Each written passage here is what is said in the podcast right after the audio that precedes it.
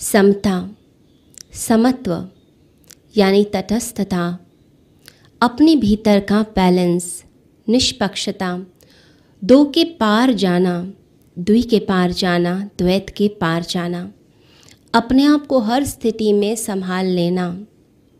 जैसे हम किसी नट को देखते हैं, एक कर्तव्य बाज को, जो रस्सी पर चल रहा है, हाथ में डंडा लिया हुआ है अब हवा कभी बाएँ रस्सी को डुलाती है, कभी दाएँ।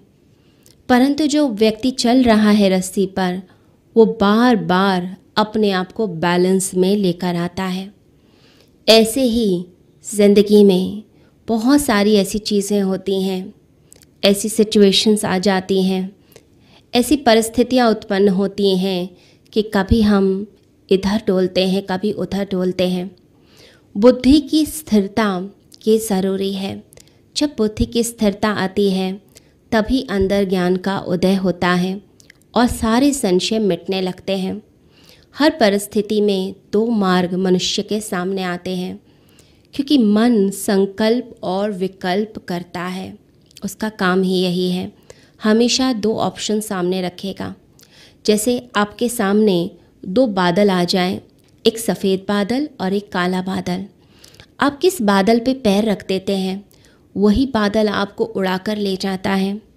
हमने सही मार्ग का चुनाव किया है या गलत? ये हमारी चॉइस है। जो हमने निर्णय लिया, वैसी ही ज़िंदगी बनती चली जाती है। हमारी ज़िंदगी जो भी है, वो हमारे निर्णय के कारण है, क्योंकि चॉइस हमें दी गई थी। हमारे ऊपर कोई कंपल्शन नहीं है कि ऐसा ही करना है। तो जो व्यक्ति बार बार हर स्थिति में अपने आप को संभाल ले जाए, वो व्यक्ति योगी कहलाता है।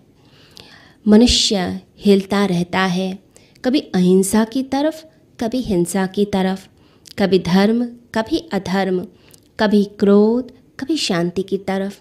एक व्यक्ति शांति की बातें कर रहा है, शांति की बातें करते हुए, प्रेम की बातें करते करते जो दूसरा व्यक्ति है वह उसे उत्तेजित करना शुरू करता है।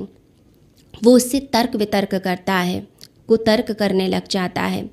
अब जो शांति की बात कर रहा था, उसके तर्क सुन के, उसकी बातें सुन के वो उत्तेजित हो जाता है, उसे गुस्सा आने लग जाता है कि ये मेरी बात समझ क्यों नहीं रहा है, समझने का प्रयास क्यों नहीं कर रहा है।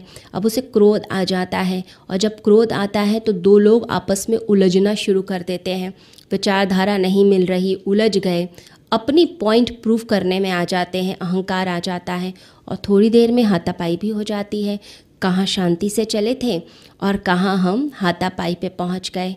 तो ऐसे मन की स्थिति रहती है बार बार हिलती हुई स्थिति। जब तक स्थिरता नहीं आएगी, तब तक ज्ञान रूपी तलवार नहीं आएगी और तब तक अंदर के जो संशय है, जो बार बार उत्पन्न होते हैं, वो भी नहीं जाएँगे।